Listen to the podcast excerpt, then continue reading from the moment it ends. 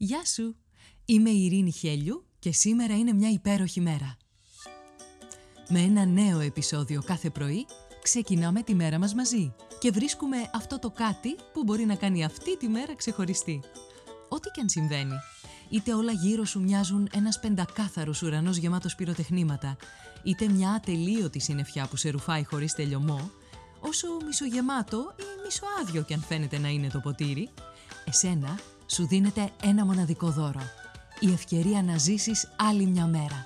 Και αυτό από μόνο του κάνει αυτή τη μέρα μια υπέροχη μέρα. Κάνε subscribe για να μην χάνεις επεισόδιο. Φόρεσε τα γυαλιά της ευγνωμοσύνης και έλα να βρεις τη φωτεινή ματιά ακόμα και στην πιο σκοτεινή ημέρα. Ώστε να λες με κάθε καιρό, σήμερα είναι μια υπέροχη μέρα.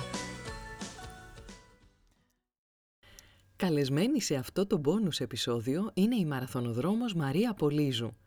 Η Μαρία Πολύζου, θέλοντας να τιμήσει την επέτειο των 2.500 χρόνων από τη μάχη του Μαραθώνα, το 2010 αναβίωσε τη θρηλυκή διαδρομή του ημεροδρόμου Φιδιπίδη, τρέχοντας τη διαδρομή Αθήνα-Σπάρτη, Σπάρτη-Αθήνα, Αθήνα-Μαραθώνα και διανύοντας συνολικά 524 χιλιόμετρα – Κάτι που καμιά γυναίκα από την αρχαιότητα έως σήμερα δεν έχει επιχειρήσει.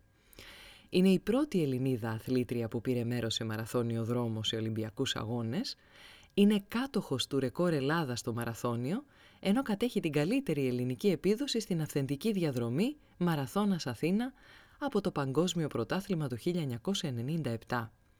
Είναι επίσης κάτοχος του Πανελληνίου ρεκόρ στον ημιμαραθώνιο και αυτά αποτελούν μόνο ένα μέρος από τις αθλητικές επιδόσεις της. Ανακηρύχθηκε πρέσβυρα του Μαραθώνιου Δρόμου το 2009 και είναι μέλος της Οργανωτικής Επιτροπής του Μαραθώνιου της Αθήνας. Είναι προπονήτρια δρόμων αντοχής και μαραθώνιου από το 2010. Εκτός αυτού είναι και συγγραφέας.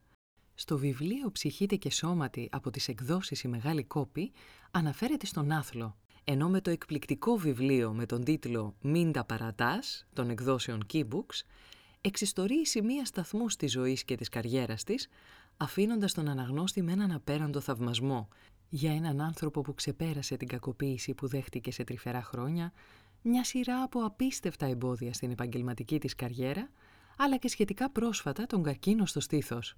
Κυριολεκτικά το βιβλίο σε καθυλώνει, καθώς αποτελεί έναν ύμνο για τη θέληση, τους στόχους και την αγάπη για τη ζωή. Στην κουβέντα μας αναφέρεται στο φιδιπίδιο άθλο τι πυροδότησε αυτό το όνειρο και τις τεχνικές της προκειμένου να ολοκληρώσει αυτό το υπεράνθρωπο εγχείρημα.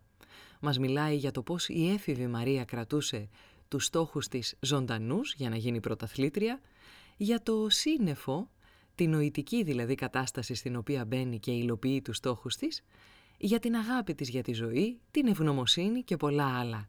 Καλή ακρόαση. Καλημέρα Μαρία. Καλημέρα. Είναι μεγάλη χαρά και τιμή να βρίσκεσαι στο σήμερα είναι μια υπέροχη μέρα.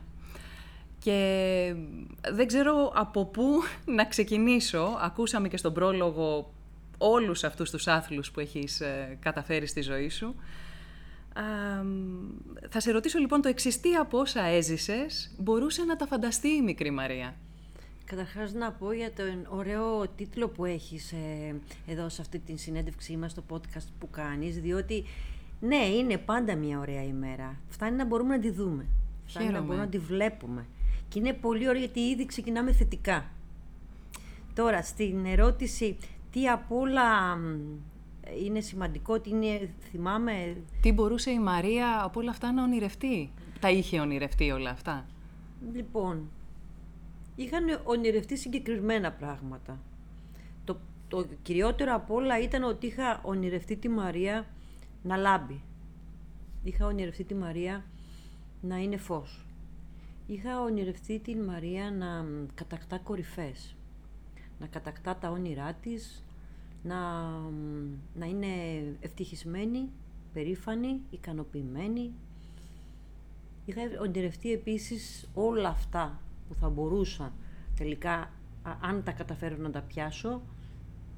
να δώσω ευτυχία και στους άλλους ανθρώπους. Πόσο μακριά έφτανε το όνειρο; Ονειρευόσουν το μαραθώνιο από τη στιγμή που παρακολούθησες για πρώτη φορά ε, μαραθώνιο στη ζωή σου, στην τηλεόραση; αλλά ε, εσύ ξεπέρασες και αυτό το όνειρο. Ε, όταν ήμουνα μικρή και άρχισα να τρέχω, έτσι ακούγεται πάρα πολύ ωραίο σαν παραμύθι αυτό, αλλά δεν ήξερα ε, καθόλου τις δυνατότητες, το ταλέντο μου. Ήξερα όμως ότι μια μέρα θα ανέβω σε ένα βάθρο, μεγάλο βάθρο. Τα βάθρα τα δικά μου. Τα βάθρα όμως που έπρεπε να διανυθούν πάρα πολλά χιλιόμετρα για να φτάσω σε αυτά. Είχα βάλει στόχους. Είναι πολύ σημαντικό ε, για έναν άνθρωπο να βάλει στόχους πολύ νωρίς στη ζωή του. Κάτι που δεν είναι εύκολο. Για να καταφέρεις ένα παιδί των 12 ετών, 13, να ξέρει πού βαδίζει, πραγματικά μπορεί να είναι εκτύχη να το έχει βρει τόσο νωρίς. Γιατί συνήθως τα νέα παιδιά έχουν πάρα πολλά ερεθίσματα και δεν ξέρουν τι θέλουν να κάνουν. Οπότε χάνονται χρόνια μέχρι να το ανακαλύψουν. Εγώ ανακάλυψα πολύ νωρίς ότι μια μέρα θέλω να τρέξω στους Ολυμπιακούς Αγώνες. Το είπα έτσι και όχι απλά το είπα. Εδώ θα σας πω και μερικά, α, μερικά tips πώς πετυχαίνεις αυτά. Ε, σε ευχαριστώ. Είναι η ερώτηση για είναι μετά. Είναι πολύ οπότε... σημαντικά. Όχι να σας πω ε, ότι ναι, το κατάφερε και το έκανε. Το σημαντικό είναι να, να μεταφέρω στους ανθρώπους πώς το κάνεις αυτό. Θυμάμαι λοιπόν όλα μου τα χρόνια να έχω ένα ημερολόγιο. Στην αρχή είχα αυτά τα μικρά ημερολόγια που ξέρετε με το κλειδάκι. Ναι, τα ναι, ναι. Τα κοριτσάκια και γράφαμε τα όνειρά μας, τα ημερολόγια. Τα... Εκεί μέσα λοιπόν εγώ έγραφα τις σκέψεις μου, έγραφα το που θέλω να φτάσω. Έγραφα συγκεκριμένα όμως. Χαρακτηριστικά να σας πω ότι το 1000, ήμουν περίπου 14 ετών, το 1985, σε μια συνέντευξη ενός δημοσιογράφου ε, αθλητικού, δημοσιογράφου, μου είχε, με είχε ρωτήσει «Μαρία, τι θες να κάνεις» ένα 15χρονο παιδί ήμουν ακόμα. Ε, μια μέρα, ε, εγώ θα τρέξω Ολυμπιακούς Αγώνες το 1996, συγκεκριμένα. Φανταστείτε λοιπόν πώς είναι δυνατόν ένα παιδί 11 χρόνια πριν από αυτό να ονειρεύεται και να λέει συγκεκριμένα για εκείνη την ημερομηνία. Και θα τρέξω μαραθώνιο. Είχε μείνει, θυμάμαι, έκπληκτος ο δημοσιογράφος τότε και μου λέει, αυτό μου λέει θα γίνει μετά από τόσα χρόνια. Δεν πειράζει. Εγώ εκεί θα πάω. Με αυτό το όνειρο συνέχισα να αγωνίζομαι όλα αυτά τα χρόνια, ό,τι και αν γινόταν στη ζωή μου. Ε, δεν είναι εύκολο να, να περάσουν όλα αυτά τα χρόνια, να μεγαλώσεις κι εσείς ως άνθρωπος, να γίνω έφηβη, να γίνω ενήλικας, να συνεχίσω να είμαι στο πανεπιστήμιο, να έχω δυσκολίες, πάρα πολλές δυσκολίες και στο τέλος, ακόμα και την τελευταία στιγμή να έχω δυσκολία, γιατί δεν θέλω να, να με αφήσω να τρέξω, όμως εγώ να πιστεύω στο όνειρό μου, να βλέπω ότι ήδη έχω τερματίσει στους Ολυμπιακούς Αγώνες. Είναι πολύ σημαντικό αυτό που λέω. Ναι, γιατί ε, σε σχέση με τους στόχους είναι πολύ σημαντικό να είναι πολύ συγκεκριμένοι, να είναι χρονικά προσδιορισμένοι, να υπάρχει μια ξεκάθαρη εικόνα, δηλαδή είναι όλα αυτά που μαθαίνουμε για τη στοχοθεσία, με κάποιο τρόπο υπήρχε κάποια εσωτερική σοφία. Νομίζω, επειδή έχω περάσει αρκετά δύσκολα στη ζωή μου, έχω ένα εσωτερικό, δεν ξέρω, τρόπο δικό μου επιβίωσης. Και δεν είναι μόνο να επιβιώσω απλά για να τη βγάλω καθαρή, είναι κυρίως για να φτάσω εγώ εκεί που θέλω. Και είναι πολύ σημαντικό να ξέρουμε ακριβώς πού θέλουμε να φτάσουμε. Και δεν λέω τώρα για πλούτη και παλάτια. Μιλάω για τα ωραία και αυτά που ε, εμείς και ο κάθε ένας έχει εικόνα για το δικό του εαυτό. Δεν λέω για τον εγωισμό. Μιλάω για το, αυτό που σου δίνει ουσιαστικά εσωτερική ειρήνη. Αυτό που σε κάνει ευτυχισμένο. Μπορεί εμένα να με κάνει ευτυχισμένη να είμαι σε, μια, σε ένα βουνό και να κάθομαι και απλά να αγναντεύω και να ε, φιλοσοφώ τη ζωή ήρεμα τίποτα. Μένα κάτω στο, στο γρασίδι. Ξέρετε, γενικά εγώ μ' αρέσει και τα απλά πράγματα στη ζωή, γι' αυτό και το μεταφέρω και γενικά ε, είμαι και ένα άτομο που μπορεί να με δείτε μέσα σε όλο τον κόσμο και σε όλους τους ανθρώπους, αλλά εσωτερικά είμαι πάρα πολύ μοναχικό άτομο, αλλά δημιουργικά μοναχικό. Δηλαδή; Δηλαδή δεν είμαι αυτό το άτομο που έχω θλίψει, κατάθλιψη και οπότε είμαι μόνιμα απομονωμένη. Μ' αρέσει να είμαι με τον εαυτό μου, να αναλύω περνάω καλά με μένα και με απολαμβάνω. Αυτό είναι πολύ σημαντικό. Αυτό είναι πραγματικά ένα στόχο ζωής. Γιατί κάποιες φορές μπορώ να μείνω και μέρες σε ένα βουνό, σε μια θάλασσα, σε ένα νησί, κάπου ξερονήσει. μόνη και να μην έχω την αίσθηση ότι α, πρέπει θέλω να επιστρέψω στο πίσω γιατί μου λείπει, δεν ξέρω εγώ το α, το β. Είμαι καλά με μένα, οπότε με απολαμβάνω και μ' αρέσει να βλέπω τον ήλιο, τη δύση, τα ακούσματα, όλα αυτά που μέσα στην πόλη χάνουμε και ακόμα και μέσα στην πόλη και να υπάρχουν κάποιοι δεν τα ακούμε. Πραγματικά η, η αυθονία χρειάζεται να έχεις μάτια για να μπορείς να τη δεις. Αυτό λέω, ναι, αυτό είναι απίστευτο. Εγώ προσωπικά παρα, παρακολουθώ πάρα πολύ τον κόσμο και πάρα πολύ τη φύση σε όλα της, δηλαδή τα, τα, τα, σκυλιά, τα γατιά, τα, τα γατάκια, τα πουλιά, όλα αυτά που υπάρχουν και τον τρόπο που, που κινούνται. Το πώς πετάγεται ένα πουλάκι αριστερά και δεξιά, πώς τρέχει να παραπιάσει το φαγητό του, πώς κάνει όλα αυτά. Αυτές οι μικρές ο, ο, εικόνες που μπορούμε να δούμε καθημερινά και που πολλοί τις έχουν χάσει αυτές τις εικόνες, μας δίνουν ερεθίσματα για να το δεις ότι δεν είσαι μόνο εσύ εδώ, είναι και άλλοι τριγύρω σου και πρέπει να σεβόμαστε.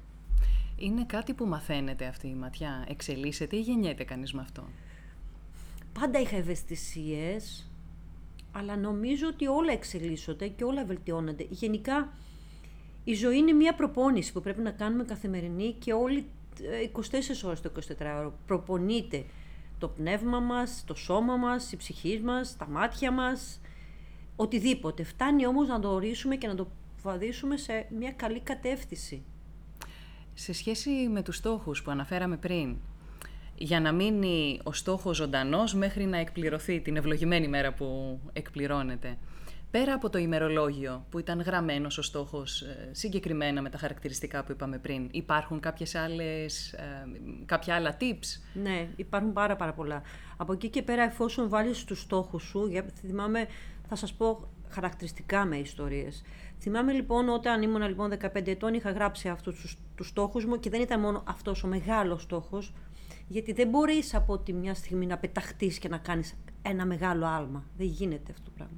Πρέπει να βάλεις ενδιάμεσους μικρούς σταθμούς. Έτσι λοιπόν θα σας πω το δικό μου, τη δική μου προπόνηση, η οποία ξεκίνησε ότι αν θέλω να διακριθώ θα πρέπει τουλάχιστον να κερδίσω την περιφέρειά μου. Πάμε στη σιγά σιγά. Δηλαδή να βγω πρώτη στην περιφέρεια που ήμουν τότε Αχαΐας. Ναι. Μετά στην Πελοπόννησο. Μετά ο μεγάλος μου στόχος ήταν να γίνω πρωταθλήτρια Ελλάδος. Μεγάλο. Καταλαβαίνετε λοιπόν όταν έγινα 16 ετών πρωταθλήτρια Ελλάδος, ε, είναι μεγάλη ιστορία αυτό. Είναι τεράστιο για ένα ε, νέο παιδί να το κάνει αυτό το πράγμα και από εκεί και πέρα πρέπει να καταλαβαίνεις ότι πολλοί άνθρωποι φτάνουν στον ενδιάμεσο στόχο και σταματάν γιατί νιώθουν ολοκληρωμένα. Μην, μην παρατάς ποτέ το όνειρό σου μέχρι να το φτάσεις. Πώς, πώς μπορείς να το κρατάς ζεστό, πώς γίνεται ε. να μην αποθαρρύνεσαι από μια δυσκολία; Ή πώς γίνεται να μην ε, απολαμβάνεις αυτή τη νίκη; Αυτό, εκεί είναι η λέξη, απολαμβάνω. Η, η, η μαγική λέξη στο να πετύχεις είναι να απολαμβάνεις αυτό που κάνεις. Όταν το χαίρεις, όταν το αγαπάς, όταν έχεις μεράκι, όταν ξυπνάς και κοιμάσαι με αυτό. Όταν 24 ώρες το 24ωρο σκέφτεσαι πώς θα πετύχω αυτό, αλλά όχι με μια πίεση του εαυτού. Γιατί θέλεις να το κάνεις. Δηλαδή, δεν είναι τυχαίο που ακόμα και σήμερα εγώ δένω τα ε, κορδόνια από τα παπούτσια μου κάθε μέρα το πρωί και πάω και τρέχω με την ίδια χαρά, την ίδια ευτυχία όπως το έκανα το πρώτο μου χιλιόμετρο. Και ας έχω διανύσει παραπάνω από 300.000 χιλιόμετρα στη ζωή μου. Εγώ τα απογείωνα τα όνειρά μου. Τα απογείωνα ακόμα και, και χαρακτηριστικά να σας πω ότι ζωγράφιζα και τα όνειρά μου. Δηλαδή; Παρότι δεν ήμουνα... Δεν είμαι, άμα δείτε τις ζωγραφιές μου που τις έχω κρατήσει ακόμα και μάλιστα όταν τις βλέπεις και χρόνια μετά λες, καλά, ούτε, ούτε παιδάκι του νηπιαγωγείου δεν ζωγραφίζει έτσι. Δεν έχει σημασία όμως. Ήταν δική μου ζωγραφιά. Να φτιάχνω το δρόμο, ο οποίος ήταν μπροστά, ήταν νηφορικό ο δρόμος, ε, να βάζω στο τέλος το βάθρο των νικητών και τους Ολυμπιακούς αγώνες, τους κύκλους τους ε; κύκλους των Ολυμπιακών αγώνων, να βάλω το λογότυπο έτσι πάνω στο αυτό, να με τοποθετώ εκεί, να βάλω την ελληνική σημαία, να βάλω και το, το σήμα του Σταυρού έτσι, γιατί πιστεύω και πάρα πολύ στο Θεό. Αυτές οι ζωγραφιές εγώ τις έφτιαγνα. Μετά έφτιαγνα μια καινούρια. Είναι πολύ σημαντικό να μείνεις σταθερός στο όνειρό σου. Όχι στην πρώτη δυσκολία που είναι δύσκολο να σηκωθείς ξανά μετά από μια δυσκολία. Δηλαδή, ένας τραυματισμός, για παράδειγμα, που μπορεί να μου έχει έρθει, που με έχει αφήσει, ξέρω εγώ, για παράδειγμα, τρεις μήνες στο κρεβάτι. Πού πάει το όνειρο μετά; Κι όμως, για να σηκωθείς από το κρεβάτι, πρέπει να πας λίγο πίσω. Να δεις πώς ξεκίνησες, τι θέλεις να πετύχεις. Μην το χάνεις. Mm. Οι, οι δυσκολίες για μένα είναι καλύτεροι δάσκαλοι. Αυτή η δυσκολία, αυτός ο δάσκαλος που ήρθε να μας μάθει μέσα από μια πραγματικά τεράστια απογοήτευση είναι γιατί μας έβαλε να σκάψουμε πιο βαθιά μέσα μας. Να βάλουμε το νου μας να σκεφτεί περισσότερο τι θα κάνω για να ξεπεράσω αυτό και τι μπορώ να κάνω για να προχωρήσω κι άλλο. Πάντα θα βρίσκουμε τρόπους, όσο βάζουμε το νου μας να σκέφτεται, πάντα θα βρίσκουμε τρόπους να ξεπερνάμε οποιαδήποτε δυσκολία κι αν βρεθεί μπροστά μας. Συνάντησα πάρα πολλές δυσκολίες στη ζωή μου. Όταν λέμε δυσκολίες, μιλάμε βουνά να μετακινήσω, στην κυριολεξία όμως. Άλλωστε και το βιβλίο «Μην τα παρατάς», όποιος τη διαβάζει, πραγματικά ακόμα και εγώ όταν το διαβάζω, όταν το διάβασα στο τέλος, είπα «Ρε κοπέλα μου, δηλαδή Βουνά πώς τα κατάφερες, δηλαδή, πώς, το έκανες αυτά τα πράγματα. Ξέρεις, εκείνη τη στιγμή δεν το σκέφτεσαι έτσι. Εκείνη τη στιγμή σκέφτεσαι να κρατηθείς ψηλά και να προχωρήσεις. Πώς γίνεται, πραγματικά εντυπωσιάζομαι, θεωρώ ότι το βιβλίο «Μην τα παρατάς» που κυκλοφορεί από τις εκδόσεις Keybooks ε, θα έπρεπε να το διαβάσει όχι μόνο οποιοδήποτε τρέχει, ε, είναι πολύτιμο για οποιονδήποτε στη ζωή θα έλεγα. Ε, έχει μία σειρά λοιπόν από αναφορές όπου ερχόταν ένα πάρα πολύ δυνατό εμπόδιο στο σώμα την κρίσιμη στιγμή πριν από τον αγώνα. Ναι. Δηλαδή πραγματικά πώς γίνεται να μην μπορείς να περπατήσεις και να βγαίνεις να κάνεις τον αγώνα ανώμαλου δρόμου. Τι είναι δύναμη ψυχής, είναι ορίζω το νου μου; Είναι ότι μέχρι να το ανακαλύψεις το παρακάτω δεν το γνωρίζεις. Γνωρίζεις μόνο ένα πράγμα, ότι ό,τι και αν σου συμβεί θα προχωρήσεις. Δεν ξέρεις πώς θα το κάνεις το παρακάτω. Δεν ξέρεις πώς θα ξεπεράσεις τη δυσκολία. Ξέρεις απλά ότι θα την ξεπεράσεις. Είσαι δηλαδή στο σημείο που βρίσκεσαι, ξέρεις τον τερματισμό, το σημείο που θες να φτάσεις. Ξέρεις ότι είσαι στον πάτο. Ξέρεις ότι αυτό δεν γίνεται, πώς θα το κάνω; Λέει, ο, λέει το πίσω σου. Ναι. Το μπροστινό σου όμως, αυτό που πιστεύεις, λέει ότι ε, θα γίνει. Όλοι σου λένε, μα πώς θα γίνει; Δεν ξέρω πώς θα γίνει. Αν με ρωτάς, δεν ξέρω πώς θα γίνει. Ξέρω όμως ότι θα γίνει. Από εκεί και πέρα, είναι αυτά τα μαγικά που έρχονται ξαφνικά, που κάποιος σου λέει κάτι κάτι ανακαλύπτεις, κάτι ψάχνεις εσύ και το βρίσκεις, κάτι κάποιος ήρθε να σου πει και σε προχώρησε. Με έναν τρόπο δηλαδή όταν εσύ είσαι αποφασισμένος και έχεις δει ότι έγινε, υλοποιήθηκε, έρχεται, έρχονται οι πληροφορίες, η βοήθεια από το γύρω-γύρω. Όταν βλέπεις ότι δεν, δεν ξέρεις πώς να το κάνεις αυτό, έρχονται οι πληροφορίες. Αλλά ξέρεις ότι θέλεις να το κάνεις. Εμένεις σε αυτό. Είναι ναι. πολύ σημαντικό να εμένουμε σε αυτό. Δηλαδή θυμάμαι ότι ακόμα και την δύο μήνες τρεις μήνες πριν από τους α, α, αγώνες αυτούς, ε, πρακτικά δεν ήμουνα, σωματικά δεν ήμουνα στην κατάσταση να το κάνω αυτό. Το, για, γιατί για να πάω στους Ολυμπιακούς Αγώνες, για παράδειγμα, πρέπει να πιάσει ένα πάρα πολύ μεγάλο όριο. Μιλάμε για τεράστιο, δηλαδή να κάνω ένα τεράστιο πανελλήνιο ρεκόρ. Ναι. Καταλαβαίνετε. Οπότε, όταν παίζεις σε τόσο ψηλά, ψηλούς ε, ε, ε στόχους, κάθε λεπτομέρεια είναι σημαντική. Την ώρα του αγώνα ήμουνα κάτι άλλο. Είναι αυτό που μπαίνω μέσα μου, στον εσωτερικό μου κόσμο, στο εσωτερικό μου σύννεφο, το οποίο αν στην καθημερινότητά μου μπορεί να δουλεύω με ένα 20%, γιατί είμαστε πιο χαλαροί, γιατί δεν σκεφτόμαστε συνέχεια με το στόχο να πηγαίνουμε. Την ώρα όμως που αγωνίζομαι, την ώρα που είμαι πάνω στο στόχο, είμαι δοσμένη 100%. Εκεί γίνονται τα θαύματα. Εγώ το αντιλαμβάνομαι πάλι σαν ένα ταλέντο και αυτό, στην, ε, στο να μπορείς να εστιάζεις και να απομακρύνεις τα πάντα. Γιατί με το μυαλό μου πλάθω την εικόνα ότι το μόνο που βλέπω είναι ολοκληρωμένος ο στόχος. Δεν ακούω άλλη φωνή, δεν, ε, δεν με απασχολεί η γνώμη κανενός άλλου, δεν με απασχολεί ούτε καν αν πονάει το σώμα μου. Ακριβώς. Αυτό είναι πάλι κάτι έμφυτο, γεννιέται κανείς με αυτό; Όχι, δεν είναι θέμα, δεν γεννιέσαι με όλα αυτά. Τα φτιάχνεις όλα αυτά. Η ανάγκη σου για να φτάσεις στο στόχο τα δημιουργείς και τα βελτιώνεις και τα προπονείς.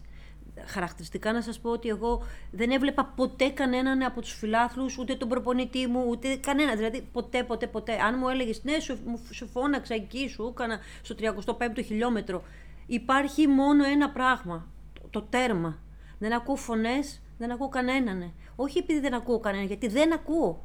Δηλαδή υπάρχει μια, σαν έχεις μπει σε ένα τούνελ δικό σου και πρέπει να βγεις από το τούνελ και να φτάσεις στο τέρμα του. Όλες αυτές τις ε, τεχνικές που αναφέρουμε τόση ναι. ώρα, ναι, ε, κάποιος πηγαίνει σήμερα και τις διδάσκεται κάπου. Ε, όλα αυτά δεν υπήρχε κανένας ε, coach ή προπονητής που να δεν υπήρχε. εκπαιδεύει και με αυτόν τον τρόπο, τώρα, έτσι. Φανταστείτε τώρα 1981, 82, 83, 85, Ήταν 90. άγνωστα πράγματα. Όλα αυτά που λέμε τώρα με τόση ευκολία και τα διαβάζουμε πραγματικά με, από τόσα ωραία βιβλία που διαβάζουμε τώρα που έχουν γραφτεί, ε, τότε δεν υπήρχαν όλα αυτά. Ο κόσμος ήταν πολύ πιο πίσω σε αυτό το κομμάτι, το πνευματικό, στο εσωτερικό, στις εσωτερικές δυνάμεις. Ήμασταν, ε, πηγαίναμε κάτω από αυτά. Έχουμε να φάμε, πρέπει να δούμε πώς θα βγάλουμε για την επιβίωση να φάμε. Όχι τώρα να εξελιχτούμε. Ναι. Ε, όπως, όπως είπα, ξεκίνησα πολύ μικρή όλο αυτό, γιατί ήταν η ανάγκη μου να επιβιώσω και να προχωρήσω. Ψάχνοντας τα ανακάλυψα. Στην πορεία, μεγαλώνοντας, δηλαδή ξέρω στα 20 μου, όταν ήρθα 18-19 ήρθα στην Αθήνα, 20 άρχισα λοιπόν σιγά σιγά να πηγαίνω και στα βιβλιοπολία, να ψάχνω να βρω βιβλία. Mm. Τότε μάλιστα θυμάμαι τα βιβλία τα οποία ήταν λίγο λίγος, θα το πω λίγο περίεργα, καταλαβίστηκα ας πούμε για τα... Δεν ήταν καλά γραμμένα, ναι. είχαν και λίγο και αρχαίο συντακτικό και κάτι και προσπαθούσα από εκεί να πιάσω κάτι που μπορεί να μου δώσει. Κυνηγούσα τη γνώση. Είναι πολύ σημαντικό αυτό που λέω. Εγώ ρωτούσα. Εγώ τολμούσα πάντα να ρωτήσω ακόμα και, τη πιο, και μια ερώτηση η οποία για κάποιον έλεγε ήταν βλακώδης αυτή η ερώτηση. Όμως, εγώ ήθελα πάντα να μαθαίνω. Μπορεί να ρωτούσα έναν, ε, μια άλλη κοπέλα πώς το έκανε αυτό. Ε, ένα προπονητή πώς το πετυχαίνουμε εκείνο. Ε, μια ξένη αθλήτρια πήγαινα και ρωτούσα. Ναι, μα φαίνεται και στο βιβλίο και είναι και κάποιες γνωριμίες που έχουν προκύψει έτσι με αυτόν τον τρόπο που ήταν ευλογία και ναι. για τη μετέπειτα πορεία. Δηλαδή, ε, ε, ε κοιτούσα την τεχνική μιας άλλης αθλήτριας και την μελετούσα. Είναι ωραίο να είσαι ανοιχτή στους, στα ερεθίσματα που έρχονται και από εκεί και πέρα παίρνεις αυτά και, τα, και κάθονται πάνω σε σένα για να εξελιχθείς εσύ. Μετά σιγά σιγά άρχισα να διαβάζω και άλλα βιβλία. Ένα βιβλίο σου δίνει κάτι. Και δεν το λέω τώρα επειδή έχω γράψει βιβλίο. Είναι γιατί σημείωνα. Κάτι θα πάρεις. Κάτι θα πάρεις από εδώ, κάτι θα πάρεις από εκεί, κάτι θα εμπνευστείς από εκεί, αν ε, υπάρχουν ε, δύο βιβλία που θα προτείνατε στον κόσμο, ποια είναι αυτά; Ε, εγώ λατρεύω πάρα πολύ ο δρόμος του ειρηνικού πολεμιστή, γιατί ναι. ταιριάζω πάρα πολύ με, σε εισαγωγικά με τον ειρηνικό πολεμιστή. Οι δέκα εντολές μου αρέσουν πάρα πολύ. Γενικά όμως διαβάζω πάρα, πάρα πολύ. Μ' αρέσει γιατί τα βλέπω και είναι περιουσία, προσωπική σου περιουσία. Κάθε ένα από αυτά τα βιβλία κάτι σου έχει δώσει. Κάτι. Όπως και οι άνθρωποι. Κανένας. Όλοι είναι σημαντικοί γύρω σου. Όλοι είναι σημαντικοί γύρω σου. Και κυρίως σημαντικοί είναι και αυτοί οι οποίοι σε δυσκόλεψαν, αυτοί που σου έβαλαν εμπόδια, αυτοί που τους μίσησες. Οι, οι άνθρωποι... Και το γύρισες μετά, έτσι. Ακριβώς, αυτό θα έλεγα. Ε, γίνονται αναφορές στο βιβλίο σε περιπτώσεις που αμφισβήτησαν ε, τις ικανότητές σας, αν ε, είστε ε, ικανοί να ανταποκριθείτε σε ένα μαραθώνιο ε, εκείνες τις κρίσιμες ώρες που έρχονταν αυτές οι φωνές οι αρνητικές. Ε, πώς ήταν; Ε, επειδή, επαναλαμβάνω, επειδή πέρασα πάρα πολύ δύσκολα παιδικά χρόνια, οπότε τα, τα πρώτα μου χρόνια είχα γενικά πάρα πολύ μεγάλο θυμό. Ουσιαστικά δεν ήταν τυχαία που με λέγανε Μόγλη. δηλαδή, επειδή δεν μιλούσας ποτέ σε κανέναν, ήμουν πάντα απότομη, πάντα χωρίς τρόπους δεν ενοχλούσα, αλλά αν κάποιος δεν ήταν εντάξει απέναντί μου, μιλούσα πάρα πολύ. Ε, τολμούσα να χτυπήσω το χέρι και το έχω κάνει στο τραπέζι και να μιλήσω και πολύ δυνατά, βέβαια με το δίκιο μου. Απλά ίσως με άλλο τρόπο, θα μπορούσα να το έχω κάνει με άλλο τρόπο. Όμως όταν είσαι 18-20 χρονών και σου κόβουν όλοι το δρόμο και έχεις πίσω σου βιώματα τα οποία δεν τα έχεις ξεπεράσει και δυσκολεύεσαι, τότε δεν έχεις θέμα. Δεν μπορείς να μιλάς τώρα με ευγένειες τα χτυπάς όλα κατευθείαν με το μαχαίρι και προχωράς. Έτσι, όλους αυτούς τους ανθρώπους οι οποίοι με δυσκόλευαν, ναι, μπορεί να μιλάγα άσχημα απέναντί τους, δηλαδή με όλα μου τα δίκαια που λέμε, αλλά υπάρχουν και άλλοι τρόποι.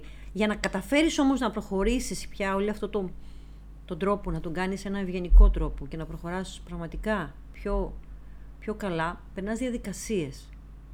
Πολλές διαδικασίες και κυρίως να θες να ηρεμήσεις πια μέσα σου, να βάλεις εσύ ειρήνη μέσα σου.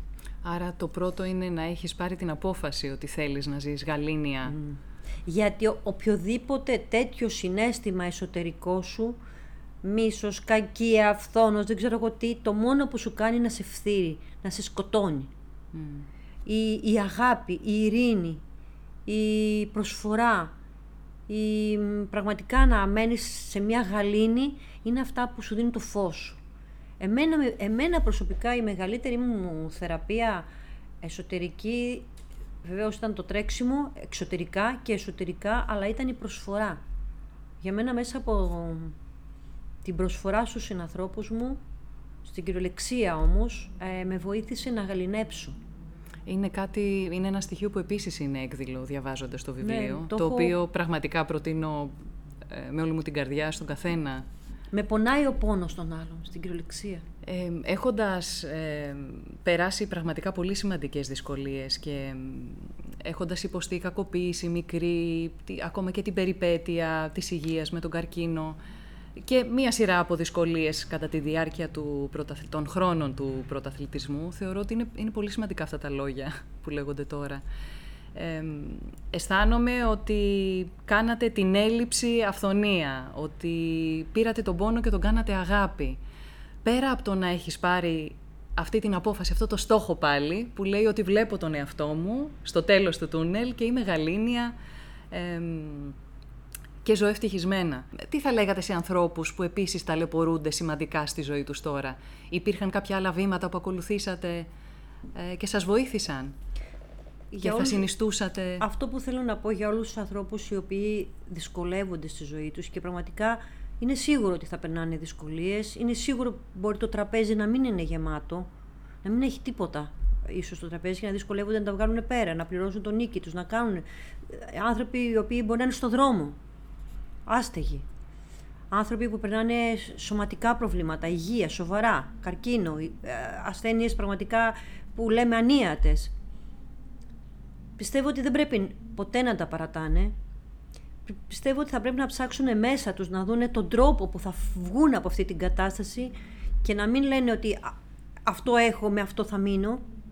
Είναι να, να συμβιβάζονται λοιπόν με τη συνθήκη. Είναι να, να θέλουν να το αλλάξουν. Να θέλουν να βλέπουν αυθονία στο τραπέζι τους, για παράδειγμα. Εγώ θυμάμαι, για παράδειγμα, επειδή εμείς γενικά στο σπίτι μας ήμασταν πάρα πολύ φτωχή οικογένεια και δεν είχαμε όλη την πολυτέλεια, ας πούμε, πιάτα, ιστορίες και πολλές φορές δεν σας κρύβω και θα σου το πω ίσως και για πρώτη φορά. Υπήρχαν στιγμές που α, ούτε κουτάλια δεν είχαμε. Δηλαδή, κάποιες φορές θυμάμαι, μάλιστα σε ένα ξερονήσι που ήμασταν εκεί στο, στο έξω του Μεσολόγγι και τέτοια, ε, το κουτάλι βάζαμε το κρεμμύδι. Σαν κουτάλι. Σαν κουτάλι.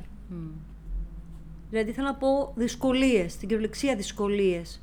Όμως εγώ έβλεπα, στο η εικόνα η δική μου ήταν ότι έβλεπα ένα πιάτο, ένα τραπέζι γεμάτο φαγητά, ένα ωραίο σουπλά, απλά πράγματα. Έβλεπα την ομορφιά, ένα ωραίο πιάτο, μαχαίρι, πυρούνι, κουτάλι. Αυτή τα, αυτά που ακούμε τώρα και όλοι, κάποιοι τα έχουμε σοριδών τραβώντας ένα σιρτάρι στην κουζίνα μας, για κάποιους δεν τα είχαμε ποτέ. Και ένα, για, ένας, για έναν άστεγο δεν τα έχει καθόλου. Και τώρα με τα χέρια. Όμως ονειρεύτηκα όλη την, την, το καλό που ήθελα εγώ να το δώσω στη ζωή μου, έτσι. Mm.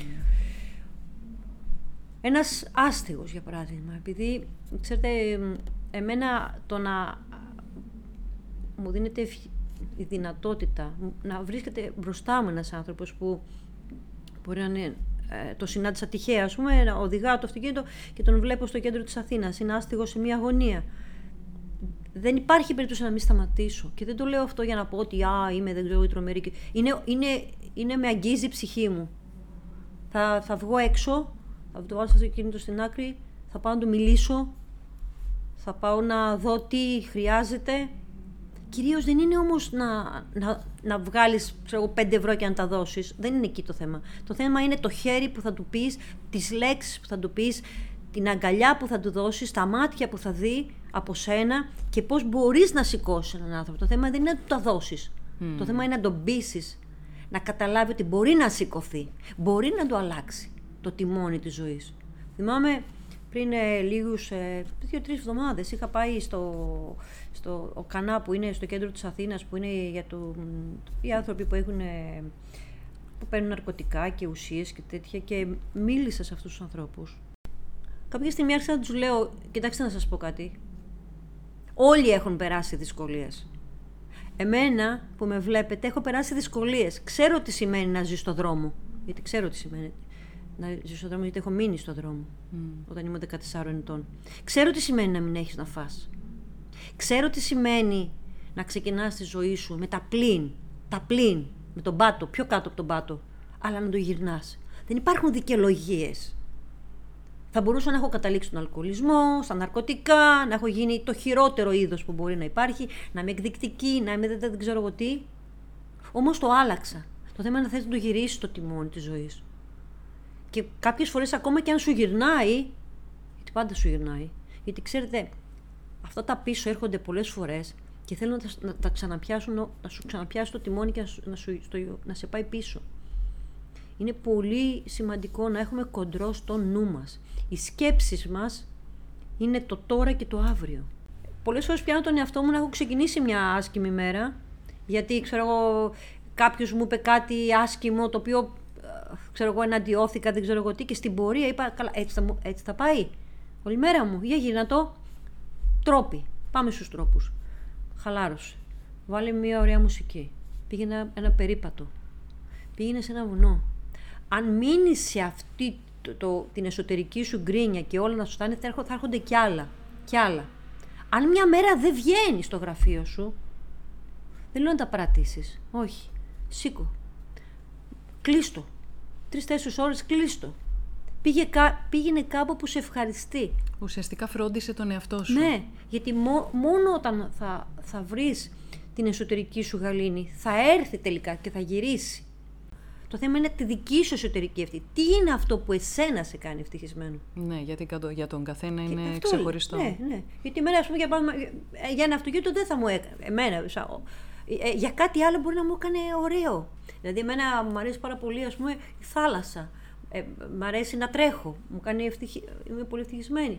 Μ' αρέσει να πηγαίνω σε βουνό. Μ' αρέσει να ταξιδεύω. Mm. Με ένα μικρό αυτοκίνητο και να ταξιδεύω και να βλέπω και να μένω στη γαλήνη της φύσης. Αυτό μου δίνει ευτυχία περισσότερο από κάτι σε υλικό. Για να ξανάρθουμε στο κομμάτι του τι θα σέβω το νου μου. Ε, σκέφτομαι και διαβάζοντας το βιβλίο είναι εντυπωσιακό ε, τι συνέβαινε στο σώμα και αναρωτιέμαι σε τι βαθμό υπήρχε φόβος κατά τη διάρκεια του άθλου. Γιατί και από πριν ε, και λόγω του πρωταθλητισμού δεν ήταν μια απόφαση που δεν γνωρίζατε τι αποτελέσματα μπορεί να έχει. Ήταν μια, ένα ρηψοκίνδυνο εγχείρημα. Δεν είναι έτσι; Ναι, ναι. Τι, πώς λοιπόν ε, τι θα σέψατε το φόβο ή τις στιγμές που έφτανε το σώμα να είναι πια σε ένα όριο; Πώς ναι. επαναφέρατε το μυαλό σας στη συνθήκη που εξυπηρετούσε το εγχείρημα για να το ολοκληρώσετε; Και όταν λέμε, για να καταλάβουν και όσοι μας ακούνε τον άθλο, εννοούμε την απόσταση που έκανα Αθήνα, Σπάρτη, Σπάρτη, Αθήνα, Αθήνα Τίβους Μαραθώνα. 524 χιλιόμετρα. Με την εβδομάδα καύσωνα του καλοκαιριού του 2010. Και σε μια ηλικία πια που ναι, ο πρωταθλητισμός δεν ήταν, δεν ήταν στην καθημερινότητα. Κι όμως, εδώ ε, έχουμε πάρα πολύ δουλειά να κάνουμε, γιατί ξέρετε οι μεγάλοι άθλοι απαιτούν και πάρα πολύ πνευματική ενέργεια να καταθέσεις και να προπονήσεις το νου. Όλο, όλος αυτός ο αγώνας, όλη αυτή η υπερπροσπάθεια αφορά καθαρά την προπόνηση του νου και εκεί, εκεί κατάλαβα και πόσο μπορούμε να, πετύχει, να πετύχουμε αν ε, σκεφτόμαστε ε, και προπονούμαστε στο, στο μυαλό μας. Η να ρωτήσω αρχικά, συγγνώμη, ε, τι ήταν αυτό, ποιο, γιατί ξεκίνησε αυτό το εγχείρημα; Το 2010 η χώρα μας γιόρταζε την επέτειο της μάχης του Μαραθώνα. Ξέρετε, επειδή εγώ όλα αυτά τα χρόνια ακολουθούσα τον μαραθώνιο δρόμο, ε, η ζωή μου ήταν όλος, όλη μου βασισμένη επάνω σε αυτά τα 42.195 μέτρα του μαραθωνίου και το οποίο είναι παρακαταθήκη της μάχης του μαραθώνα, βλέποντας και ταξιδεύοντας σε όλο τον κόσμο ε, μία χρονιά και δύο χρόνια πριν από την επέτειο των 2.500 χρόνων από τη μάχη του Μαραθώνα, έβλεπα πώς όλο η φίλιο και όλο πώς ο κόσμος προετοιμαζόταν να γιορτάσει μαραθώνη αυτό το μεγάλο αθλητικό γεγονός, πλην της Ελλάδος. Ναι. Ε, είναι εντυπωσιακό, δηλαδή, αυτό που περιγράφετε για την Κίνα, ότι πήγατε και υπήρχε μέχρι και άγαλμα δικό σας. Ναι, μου είχαν στήσει άγαλμα. Ε, έξι μέτρα. Αυτό έγινε δηλαδή ένα χρόνο πριν. Ε, είχαν κάνει τόσα πράγματα και η Ελλάδα δεν είχε κάνει τίποτα. Στη Βοστόνη το ίδιο. Ε, παντού όπου ταξιδεύαμε μιλάμε Ελλάδα και 2.500 χρόνια.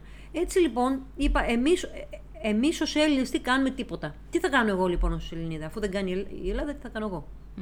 Και έτσι λοιπόν ε, αναρωτήθηκα ωραία πάω να τρέξω έναν μαραθώνιο. Λέω. Αλλά τώρα ένα μαραθώνιο έχω κάνει ήδη, ήδη 50. Δεν μπορώ να κορεδεύω τον εαυτό μου να κάνω ένα μαραθώνιο για τιμήσω την επέτειο της μάχη του μαραθώνα, 50 έχω κάνει. Και ξαφνικά περνάει από το μυαλό μου η ιδέα να αναβιώσω τον άθλιο του ημεροδρόμου Φιδιπίδη. Το είχαν κάνει δύο άντρες νωρίτερα, ο Γιάννης ο και ο Τάκης ο Σκουλής. Μάλλον ο Τάκης ο Σκουλή πρώτος και ο Γιάννης ο Κούρος δεύτερος. Ε, καμία γυναίκα δεν το είχε κάνει από την αρχαιότητα να πάει από την Αθήνα στη Σπάρτη και να γυρίσει σύμφωνα με την, ε, με την ιστορία που περιγράφει ο Ηρόδοτος και ο Παυσανίας, που πήγανε, έφυγε ο Φιδιπίδης, πήγε στη Σπάρτη να ζητήσει βοήθεια, δεν τη δώσαν οι Σπαρτιάτες και μετά γύρισε πίσω στην Αθήνα και έτσι ο Μιλτιάδες μόνος του πια ξεκίνησε την μάχη, η οποία τελικά ήταν νικηφόρα για τους Έλληνες εναντίον των Περσών. Και ξαφνικά περνάει λοιπόν το μυαλό μου αυτή η ιδέα και έκανε ένα λογαριασμό, έτσι, ένα, ένα, ένα μάζωμα. Ε, 250 χιλιόμετρα να πάω στη Σπάρτη. Και λέει 250 να γυρίσω 500.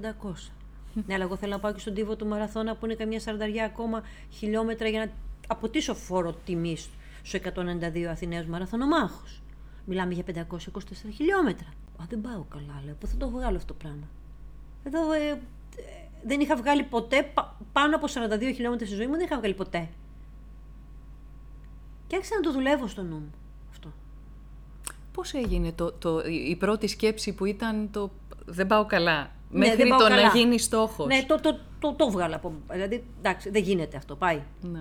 Ξέρετε όμως, αυτές οι, αυτοί οι άνθρωποι οι οποίοι έχουν προπονηθεί να κάνουν ε, μικρά μικρά βηματάκια προς τα πάνω, να προχωράν, γιατί όλα αυτά τα χρόνια εγώ έχω μια προϋπηρεσία νοητική δεν είναι μόνο τα χιλιόμετρα που έχω διανύσει, γιατί τα χιλιόμετρα έχουμε ξεχάσει πια. Γιατί από τα 35 μου που ξεκίνησα μέχρι το 42 που το έκανα τον άθλο, ε, είμαι με ένας, μια, μια κοινή θνητή θα έλεγα που δεν διανύει πια χιλιόμετρα μέτρητα, 200 χιλιόμετρα που έτρεχα την εβδομάδα.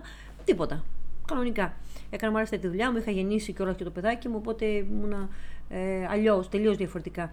Ε, οπότε άρχισα να το σκέφτομαι και αυτό πήγαινε και ερχότανε. Η σκέψη μου ε, επενερχόταν, ξέρω, το Γενάρη, γιατί αυτό μπήκε η ιδέα μου, μπήκε το Δεκέμβρη του 2009.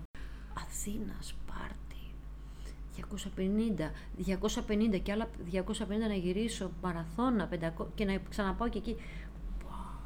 Πώς θα βγουν αυτά; Να πούμε εδώ για τους ανθρώπους που δεν γνωρίζουν ότι τέτοιες αποστάσεις προϋποθέτουν μια πάρα πολύ σημαντική προπόνηση. Τεράστια Η οποία δεν καλύπτεται ακόμα. Δηλαδή, και αν υπήρχε θέληση, καλύπτεται μέσα σε έξι μήνες και Με τίποτα. Σε εννιά μήνες δεν μπορεί να καλύψεις αυτές τις υπεραποστάσεις και ειδικά ε, από έναν άνθρωπο ο οποίος ξεκινάει συγγνώμη, εννιά μήνες να το κάνει αυτό. Δεν γίνεται αυτό το πράγμα. Οπότε όλο ήταν προπόνηση στο μυαλό. Άρχισα λοιπόν, σιγά σιγά άρχισα να μου κάθεται καλύτερα αυτό μέσα μου και να λέω. Ξέρω ότι αυτό δεν θα βγει με το σώμα. Mm. Άρα θα βγει με το νου όλο αυτό. Οπότε άρχισα να τρέχω μέσα μου και στο μυαλό μου 24 ώρες το 24ωρο. Άρχισα να πηγαίνω Αθήνα, Σπάρτη και επιστροφή τρέχοντας στο νου μου συνεχώς. Δηλαδή, θυμάμαι, ήμουν διευθύντρια στο Μουσείο Μαραθωνίου Δρόμου στον Μαραθώνα. Μπροστά μιλούσα, έκανα τις ε, παρουσιάσεις μου, τις ομιλίες μου και πίσω ο νους μου έτρεχε. Συνέχεια. Κάποια στιγμή προς τον Μάιο έπρεπε να πάρω μια απόφαση τελικά. Θα το κάνεις ή δεν το κάνεις. Ναι. Ξέρετε, όταν παίρνεις μια τέτοια απόφαση, ειδικά ένας τόσο μεγάλο άθλο, ο οποίος έχει και ρίσκο, μεγάλο ρίσκο στη ζωή σου, ε, για κάτι που δεν το έχεις κάνει, γιατί πραγματικά ένα, μια τέτοια απόσταση είναι τεράστια και για έναν φτασμένο αθλητή και με, ένα, και με έναν δρομέα ο οποίος μπορεί να τρέχει υπεραποστάσει. Πόσο μάλλον για μένα που δεν έτρεχα υπεραποστάσει, κάποια στιγμή είπα. Πρέπει να πάρω μια απόφαση. Mm. Την, θυμάμαι ένα πρωινό που ξύμισε και είπα: Τέλος, θα το κάνω. Η απόφαση ήρθε με το μυαλό ή με την καρδιά; Νομίζω από την καρδιά. Περισσότερο ήταν αυτό που με παρακίνησε. Ο νους πάντα σου, κάνει, σου βάζει εμπόδια. Ναι. Ο νους πάντα θέλει να προστατεύσει το, το σώμα και τη, να, λες, να, την, να, να φύγεις. Δηλαδή, να... Ο, φόβος, ο φόβος είναι ένας κακός αφέντης, βέβαια. Και σου βγάζει πάρα πολλές φοβίες. Εγώ λοιπόν είπα, τέλος, θα το κάνω. Και μάλιστα είχα πει, ήταν η επιτάση. Αυτό το ελληνικό, αλλά το είπα σε μένα, τον ίδιο μου τον εαυτό. Και το είπα. Και από εκεί και πέρα είναι πολύ απλά. Δεν ξέρεις πώς θα το κάνεις. Θυμάμαι ένα πρωινό είχα ξυπνήσει, ήταν σαν να το είχα κάνει ήδη, σαν να το είχα τερματίσει ήδη. Δηλαδή, τι, ήταν φτασμένο. Υπήρχε η χαρά. Η... Υπήρχε ενθουσιασμός, η χαρά. Το έκανα. Και λέω μετά στον εαυτό μου, το συνέστημά μου ήταν ότι το είχα τερματίσει ήδη, τόσο πολύ το είχα δουλέψει μέσα μου. Αλλά πρέπει να πάω και να το κάνω με το σώμα. Εδώ είναι το, το τέτοιο. Ήταν, μου ήταν πιο εύκολο πια να ξεκινήσω, εφόσον ήδη το είχα τερματίσει μέσα μου. Και παρόλο τους περιορισμούς από αριστερά-δεξιά, δεν υπήρχε άνθρωπος που να μην μου λέει καλά αυτό που κάνεις είναι τρέλα, είναι αυτοτονία, δεν υπάρχει περίπτωση να φτάσεις ούτε, ούτε μέχρι την Κόρινθο δεν θα φτάσεις. Την πρώτη μέρα έφτασα μέχρι την Κόρινθο. Και εδώ είναι λοιπόν και το μαγικό που γίνεται στο νου μας, ότι ε, χώρισα τους ε, μαραθώνιους, ε, 13 μαραθώνιους στη σειρά. Χώρισα ε, στο νου μου ε, στους μαραθώνιους και τις ημέρες σιγά σιγά σαν ετάπ αφού καταφέρνεις αυτό. που λέγαμε πριν με τα σκαλάκια, σκαλάκια. ότι για να φτάσω στο αφού μεγάλο έκανες στόχο... αυτό, καταρχάς το, το πρώτο μου, η πρώτη μου θετικό, έτσι, μπράβο που είπα στον εαυτό μου είναι ότι έβγαλα δύο μαραθώνιους σε μία μέρα. Αυτό ενώ κάποτε έβγαζα μόνο ένα, τώρα έβγαλα δύο. Mm. Άρα και μπορώ. Και από την άλλη μεριά, λες, την άλλη μέρα πάμε να δούμε τι θα κάνουμε. Και βγήκε και ο τρίτος μαραθώνιος, βγήκε και ο τέταρτος μαραθώνιος. Βέβαια, να σας πω, μετά ε, πραγματικά βασάνων, έτσι, γιατί τώρα όταν έχεις 42 Ακούγεται, βαθμούς, ναι, πάρα πολύ απλό έτσι. Δηλαδή, φανταστείτε τώρα που έχει έξω καύσωνα να, να βγούμε έξω και να κάνουμε 100 χιλιόμετρα τρέχοντας ή περπατώντα και τρέχοντας ή οτιδήποτε. Με 40-45 45 και 40, κατά τόπου και 44 βαθμούς και 47 βαθμούς, δηλαδή ήταν απίστευτα. Και βεβαίως και από έναν άνθρωπο που δεν μπορούμε να περπατήσουμε έξω. Πόσο μάλλον να, να προχωράς. Και να έχεις την απέτηση να φτάσεις και στη Σπάρτη και να θέλει να γυρίσεις. Δηλαδή, φανταστείτε το λίγο ότι κάποιος δεν είναι ότι θα φτάσει και κάτω. Πρέπει να πάρεις και τον δρόμο της επιστροφής. Θυμάμαι κάποιες φορές σκεφτόμουν ότι εγώ τώρα πάω προς τα κάτω, αλλά από αυτό τον ίδιο δρόμο θα ξαναγυρίσω. Mm. Δηλαδή θέλει πολύ κοντρόλ. Όμως, όλα αυτά που έχεις μάθει, όλα αυτά στη ζωή μου που έμαθα, είναι ότι να κρατάς μόνο σταθερά το νου, εδώ είναι τώρα το, το, το μεγάλο παιχνίδι, ό,τι και αν παθαίνει το σώμα, ό,τι και αν γίνεται τριγύρω αριστερά και δεξιά, γιατί και η απόσταση είναι πολύ μεγάλο. Ένα αυτοκίνητο που δεν σταμάτησε να, και πήγες να χτυπήσεις, να κάνεις, ένα σκυλί που πετάχτηκε, να μην σε αλλάζει τίποτα από, την, από, το, από, το, από το σύννεφό σου και εσύ να προχωράς. Γιατί και, φανταστείτε είναι και, και πρακτικά ορισμένα πράγματα. Να μην ταράζεσαι με τίποτα. Mm.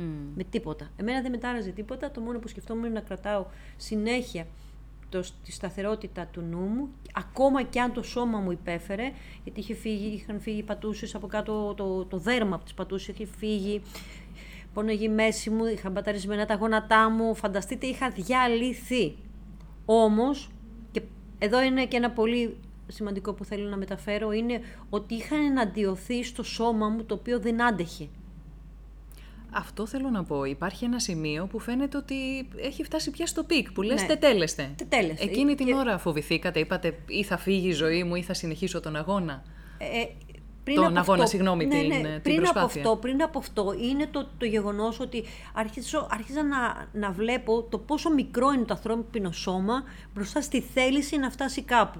Μμ. Και άρχισα να, να εναντιώνομαι με μένα και να λέω γιατί να μην είναι πιο δυνατή; Να αντέχουν περισσότερο τα γόνατά μου, να αντέχουν περισσότερο τα πόδια μου, το δέρμα μου, γιατί είχα καεί στην κυριολεξία. Γιατί να μην είμαι δυνατή, γιατί να, μην, να θέλω να φτάσω και να δυνατώ να φτάσω σωματικά.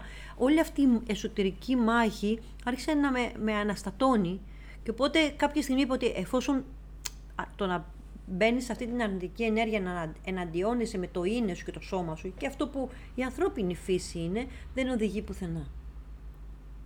Άρχισα λοιπόν να λέω, δεν είμαι σώμα, είμαι ψυχή. Αυτό ήταν μια επανάληψη που έλεγα, κάπου, που κάπου θέλεις να πιαστείς, από κάπου θέλεις να πάρεις δύναμη, από κάπου θέλεις να πιαστείς για να προχωρήσεις. Από το να βάλεις το νου σου, ο οποίο να τρέχει αριστερά και δεξιά, στις αρνητικές ή θετικές σκέψεις, άρχισα να λέω: Δεν είμαι σώμα, είμαι ψυχή. Και με αυτό προχωρούσα. Με αυτό συνέχεια, σαν ένα μάντρα που λέμε συνέχεια, συνέχεια, συνέχεια. Μόλις ερχόταν μια σκέψη, δεν είμαι σώμα, είμαι ψυχή. Και προχωρούσα και προχωρούσα. Κάποια στιγμή, φανταστείτε ότι αυτό μπορώ να το έλεγα, μιλάμε 24 ώρες. Δεν, σταματού, δεν το σταματούσα γιατί ήταν, ήταν το σκηνή που με κρατούσε για να προχωρώ. Οπότε σιγά σιγά αυτό άρχισα να το νιώθω. Άρχισα να το νιώθω. Άρα υποτάχθηκε πια το σώμα στη... Ναι, έμεινε πια, σταμάτησε ο νους αυτός που ήταν ε, να λέει «Α, ου, α δεν μπορώ, δεν με πονάω, κάνω ράνο αυτόν και δεν ξέρω τίποτα». Έφυγε ο πόνος δηλαδή; Ο πόνος δεν έφυγε, απλά ο πόνος μαλάκωσε. Ο πόνος ήταν πάντα εκεί. Ο τρόπος που αντιμετωπίζεις τον πόνο είναι διαφορετικά πια. Mm. Είσαι σε ειρήνη, είσαι ευδαιμονία και προχωράς. Άρα αγκαλιάζω αυτό που μου συμβαίνει πια, δεν το αντιμάχομαι. Έτσι. και συνεχίζω. Ναι. Και συνεχίζεις. Δηλαδή πρέπει αυτό το κακό εαυτό ο οποίος έρχεται συνέχεια και σε τσιγκλάει, αυτό το, τον παίρνει μαζί και του μιλάς. Και του μιλάς. Θυμάμαι, το έκανα και διάφορα. Έλεγα, όταν θα τερματίσουμε, θα πάμε να φτιάξουμε τα νυχάκια, θα φτιάξουμε και εκείνο και θα σου πάρω να φας και θα σου πάρω να ξαπλώσεις. Και θα... Δηλαδή άρχισα να κάνω παιχνίδια σαν να μιλώ σε ένα μικρό παιδάκι που θέλω να ησυχάσει από το να γκρινιάζει συνεχώς. Ουσιαστικά στο κομμάτι του εαυτού, ναι, ναι που είναι, αντιδρούσε, είναι η μάχη, που πονούσε. ο με τον ανώτερο αυτό. Ναι. Εγώ ήθελα να κρατήσω τον ανώτερο αυτό που τελικά υπερίσχυσε και άρχισα σιγά σιγά να με βλέπω, να προχωρώ και να φτάνω και ακόμα και όταν ε, μετά έχοντας διανύσει 350 χιλιόμετρα είχα πρόβλημα με την καρδιά μου και εκεί πάλι ήμουνα σε ειρήνη. Δεν είπα πάρτε με να πάμε σε ένα νοσοκομείο να, να τη βγάλω ήμουνα ειρήνη και ό,τι και αν συνέβαινε, είπα ή θα τερματίσω με σώμα και ψυχή, είτε μόνο με ψυχή. Είσαι ναι. κάπου αλλού. Είσαι κάπου, έχεις πετάξει όλα τα βαρύδια που μας κρατάουν στη ζωή. Ουσιαστικά, διαβάζοντας το βιβλίο ε, και αυτή την εμπειρία, ε, καταλαβαίνω, έχει κάτι το υπερβατικό πια, δεν, δεν υπάρχει Φτάνει σώμα. Στο υπερβατικό. Δεν... Φτάνει στο υπερβατικό ως ένα σημείο, από εκεί και πέρα, για να μην ε, ξεφύγουμε που λέω εγώ. Έτσι, γυρνάς πίσω, αφού τερμάτισα στον τύπο μαραθώνα, γυρνάς πίσω και κρατάς αυτά που σου έδωσε ο άθλος. Αυτό, να πάμε στο γήινο πια και στο... Τι έδωσε ο άθλος; Ο άθλος μου έδωσε ότι, να καταλάβω ότι όλοι έχουμε μέσα μας τεράστιες ψυχικές δυνάμεις. Δεν είμαι εγώ ξεχωριστή. Δεν είμαι εγώ ξεχωριστή. Όλοι έχουμε αυτές τις ας πούμε σε εισαγωγικά υπερφυσικές δυνάμεις οι οποίες αν αποφασίσουμε να τις βγάλουμε θα πετύχουμε το δικό μας προσωπικό άθλο. Είναι να θέλεις να το κάνεις αυτό. Και βεβαίως με ισορροπία μετά να πάρεις όλα αυτά τα, τα εφόδια, τα πολύτιμα εφόδια γνώσης που μου έδωσε ο άθλος και σιγά σιγά να προχωρήσω για να, να είμαι στη ζωή μου ε, δηλαδή να μην ξεφεύγουμε κιόλας, να μην το γυρνάμε και τελείως, γιατί έχω δει και τέτοια να συμβαίνουν. Α, μιλάμε για έπαρση και. Ναι, για... ναι, απλά ναι. πράγματα. Παιδιά, πήρα αυτό. Εγώ μπορώ να σας μεταφέρω ότι εγώ έτσι το έκανα και είδα τελικά ότι μπορούμε να κάνουμε περισσότερο. Και εγώ δεν το ήξερα. Mm. Εγώ απλά ήξερα ότι, μπορώ να, ότι θα το κάνω. Δεν ήξερα πώς θα το κάνω, θα το κάνω. Έχω δει πολλά θαύματα να κάνω στη ζωή μου, με το, αλλά δεν ήξερα πώς να τα κάνω. Απλά τα είχα τοποθετήσει. Και βεβαίως κάποια δεν γίνανε, γιατί αυτά που δεν πίστεψα δεν είναι αυτά που δεν έκανα. Ναι. Έτσι, τελείωσε. Εγώ δεν έχω δικαιολογίες. Ξέρετε τώρα, ε, κοιτώντας πίσω αυτά που δεν έκανα στη ζωή μου, είναι ότι νομίζω ότι δεν το πίστεψα πάρα πολύ. Ή να θεώρησα ότι ήταν πολύ μεγάλο για μένα για να το ναι. κάνω. Έτσι. Και δεν έφτιαξα ξεκάθαρα τη ζωγραφιά στο χαρτί, λοιπόν. Ναι. Είναι αυτά τα εσωτερικά σαμποτάζ που κάνουμε. Εμείς κάνουμε σαμποτάζ στο, στο είναι μας και στην καθημερινότητά μας. Εμείς χαλάμε τα όνειρά μας. Γιατί ξεκινάμε με ενθουσιασμό και λέμε θα κάνουμε και εκείνο και εκείνο και εκείνο και εκείνο και εκείνο και εκείνο και εκείνο και στην πορεία βλέπουμε ότι η καθημερινότητά μας δεν πηγαίνει προς το στόχο μας. Κάνουμε χαλαρώνουμε, κάνουμε, ε, μωρέ να πάω και εκεί, ε, να πάω και το άλλο, ε, να κάνω και το άλλο. Ε, εντάξει, θα το ξαναπιάσω και σε τρεις μήνες, ε, πέταξε το πουλάκι. Ε, σε σύνδεση ε, με όλα αυτά που λέμε με την, ε, με την περιπέτεια με την υγεία σας, Α, τι θα λέγατε σε γυναίκες που... Γιατί αυτό που εγώ μπορώ να καταλάβω είναι ότι έχοντας εκπαιδευτεί πια ψυχικά και πνευματικά σε ένα τέτοιο επίπεδο, βοηθηθήκατε, βοηθήσατε τον εαυτό σας και στην περιπέτεια που είχατε με τον καρκίνο. Καλά. Ο καρκίνος ήρθε και τα, τα γύρισε όλα τούμπα. Γιατί, ξέρετε, επειδή ο καρκίνος μου εμένα μου ήρθε όταν ήμουνα 50 ετών. Μόλις πέρασα τα 50 μου και εγώ ήμουνα η κόρη μου είχε, είχε τελειώσει το σχολείο, τελείωνε και όλα, στα έδινε και πανελλήνιες. Ήταν πάρα πολύ.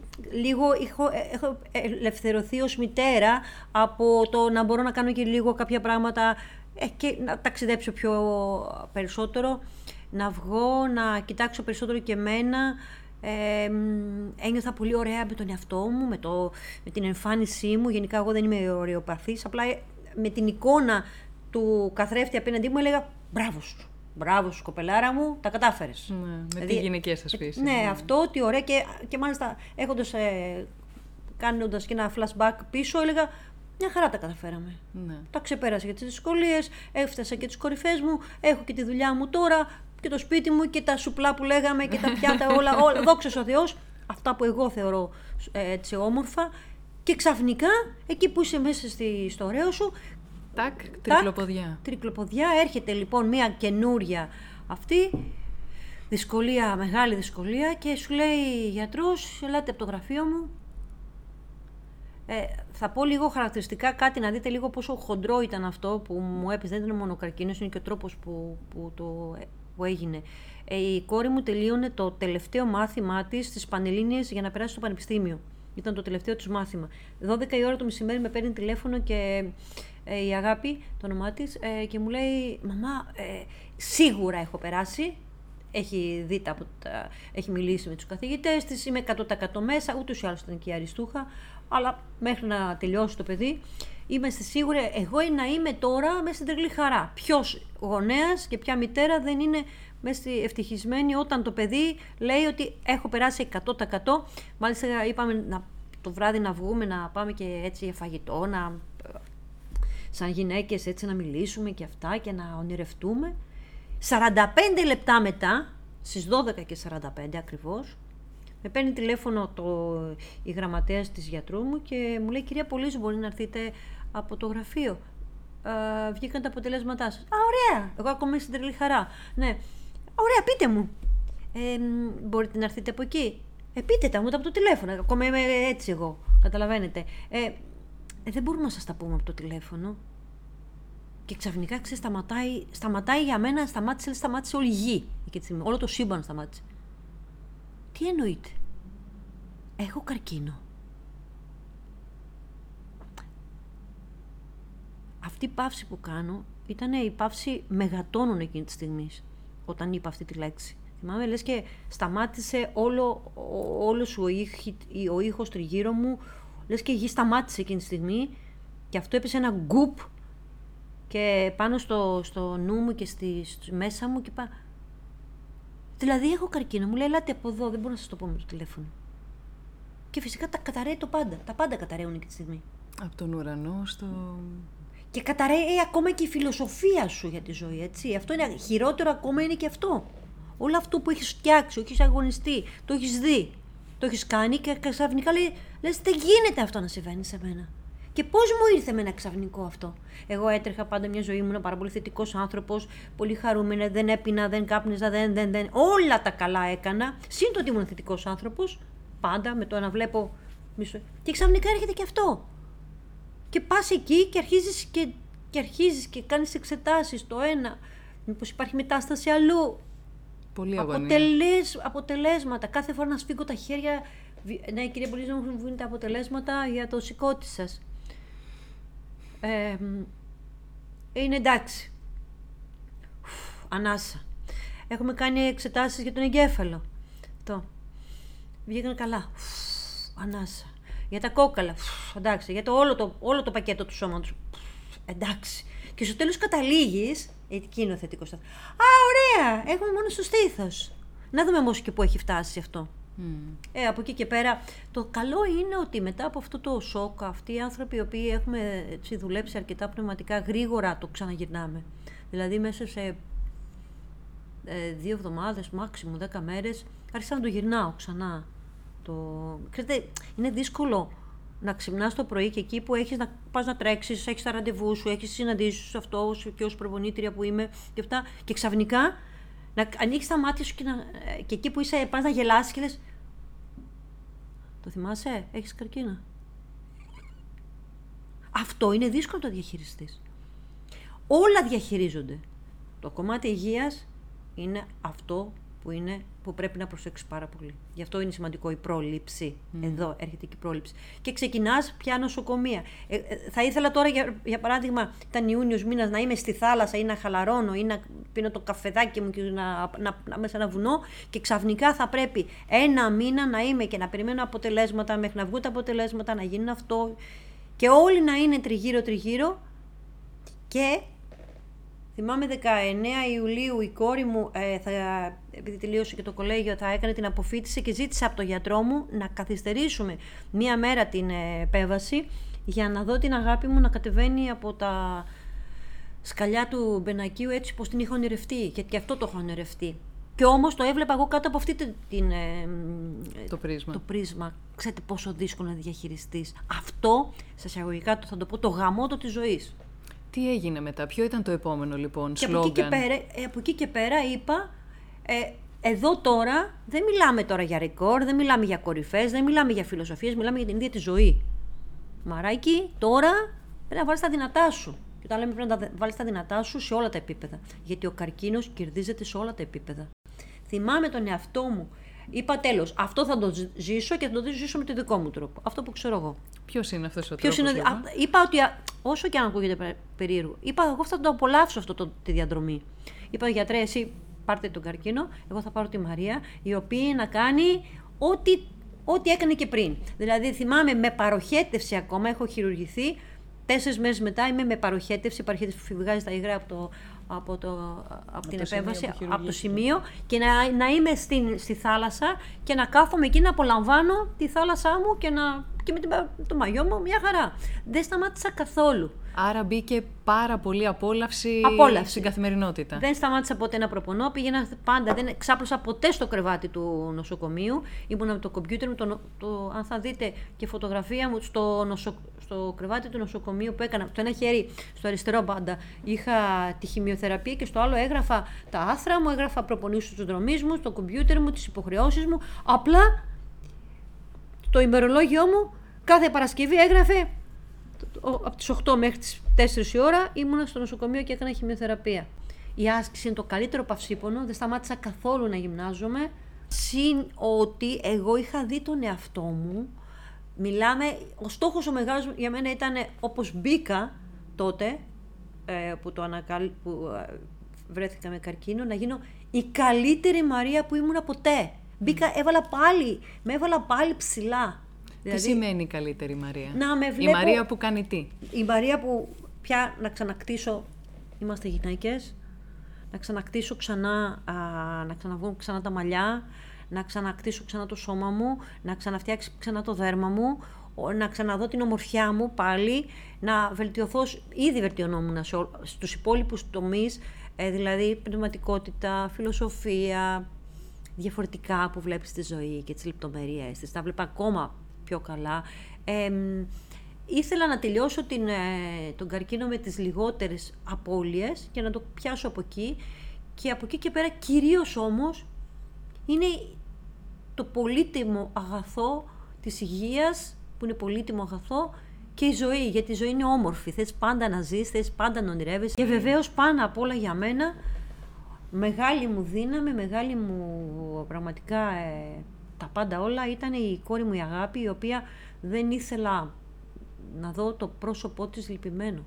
Πω πω, είναι τόσα πολλά που θα συζητούσα ακόμα. Θα ήθελα να κάνω μια τελευταία ερώτηση. Μέσα από μια ζωή λοιπόν που έχει τόση ποικιλία εμπειριών, τι έχει περισσότερο σημασία; να έχεις εσωτερική, να καταφέρνεις σε όλες τις δυσκολίες που περνάς τη διάρκεια της ημέρας σου, να ε, έχεις ειρήνη μέσα σου το βράδυ. Μπορεί να έχεις κάνει λάθη, μπορεί να στενοχωρήσεις κάποιον, να το δεις όμως αυτό. Εγώ πάντα το... Ε, εμένα μου αρέσει να προσεύχομαι και προσεύχομαι και η προσευχή έχει πολλά, πολλές μεθόδους. Μπορεί να είναι διαλογισμός, κάποιοι το λένε διαλογισμό, κάποιοι το λένε προσευχή. Δεν, το ίδιο πράγμα, να κάθεσαι να, να σε λίγο την ημέρα σου και να σκέφτεσαι τι, τι έκανες σήμερα και τι... να έχεις αγάπη. Η αγάπη με όλη τη σημασία της λέξης. Να, να θέλεις να, να δεις τι μπορείς να κάνεις για να σηκώσεις τον άλλον. Εγώ αν, αν ακούω κάτι, ακόμα και αν δεν μπορώ να κάνω κάτι πρακτικά, ψάχνω να βρω πώς θα μπορώ να ανακουφίσω έναν άνθρωπο. Ε, να προσφέρεις. Να, να σκέφτεσαι... Θυμάμαι το χειμώνα, ας πούμε, σκέφτομαι πάντα τους αστέγους που μπορεί να, εκείνη την ώρα να, να είναι ξέρω, στο, στο χιόνι, στο, στο κρύο. Έχω κατέβει πολλές φορές κάτω στο κέντρο της Αθήνας, ας πούμε, για αυτούς τους ανθρώπους και το λέω γιατί αυτό δεν είναι ότι τους δίνεις, είναι ότι παίρνεις. Είναι γιατί πρέπει να έχουμε τεράστια, τεράστια ευγνωμοσύνη. Ευγνωμοσύνη. Πώς βιώνεις την ευγνωμοσύνη; Ευγνωμοσύνη... Πρέπει να, να βλέπεις αυτά που έχεις πια και όχι αυτά που δεν έχεις. Να μην είσαι συνέχεια φαταούλας, να θες όλα δικά σου. Δεν γίνεται. Πού τα βάλεις το κάτω-κάτω; Για ποια πράγματα είστε ευγνώμων; Εγώ είμαι ευγνώμων για το κάθε τι που, είμαι για την υγεία μου, είμαι για την κόρη μου πάνω απ' όλα, η αγάπη, είμαι ευγνωμοσύνη, έχω ευγνωμοσύνη για το πιάτο φαγητό, όσο και αν ακούγεται έτσι, α, όλοι έχουμε να φάμε, όχι δεν είναι έτσι. Εγώ απολαμβάνω πάρα πολύ το πιάτο μου, το φαγητό. Απολαμβάνω ένα ωραίο ποτήρι που το αγόρασα εγώ, που το πλήρωσα και το αγόρασα. Και μπορεί να είναι, για σένα μπορεί να είναι πολύ απλό, αλλά για μένα είναι, είναι, είναι η ευγνωμοσύνη, είναι η λεπτομέρεια. Mm. Ευγνωμοσύνη είναι να μπορείς να δεις ξαφνικά ένα πουλάκι που, που πέταξε ή μια πεταλούδα που ήρθε δίπλα σου. Εγώ αυτό που θέλω πολύ εδώ να κλείσουμε, να πούμε ότι ο κάθε ένας πρέπει να έχει σεβασμό στον άλλον άνθρωπο, ο οποίος διανύει και αυτό στον δικό του αγώνα. Πρέπει να σεβόμαστε την προσπάθεια κάθε ανθρώπου. Που μπορεί να μην γνωρίζεις και ποιος είναι ο αγώνας του. Εννοείται. Περισσο... Κανένας δεν ξέρει το γόλγοθά που τραβάει μέσα του κάθε άνθρωπος. Ναι. Να μην βγαίνει το εγώ μπροστά να βγαίνει το εμείς. Το εμείς είμαστε. Μόνο όταν εμείς όλοι είμαστε σε ευδαιμονία, όλοι προχωράμε στο δικό μας μονοπάτι. Υπάρχουν πολλά μονοπάτια. Ο άλλος έχει αυτό το μονοπάτι, εγώ έχω αυτό και εσύ έχεις το άλλο. Όλοι οδηγούμαστε σε ένα μονοπάτι το δικό μας, της εξέλιξής μας. Αν εγώ είμαι εδώ, εσύ είσαι εκεί και κάποιος παραπάνω και κάποιος πιο κάτω, δεν πειράζει. Σεβάσου το, γιατί όλα είναι δρόμος. Όλα είναι δρόμος. Δρόμος που διανύουμε. Ναι. Σε ευχαριστώ πάρα πολύ. Εγώ ευχαριστώ. Έτσι, να ξεκινάει η μέρα μας με ό,τι καλύτερο. Θετική. Θετική, ναι. ναι. Ευχαριστώ, ευχαριστώ πολύ. Εγώ ευχαριστώ.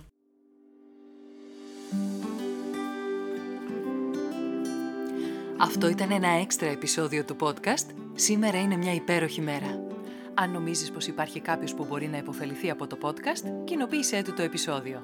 Αν δεν το έχεις κάνει ήδη, μπες στην πλατφόρμα που ακούς το podcast, βάλε αστεράκι και άφησε το δικό σου σχόλιο. Με αυτό που κάνει τη σημερινή μέρα μια υπέροχη μέρα για σένα. Ραντεβού αύριο το πρωί.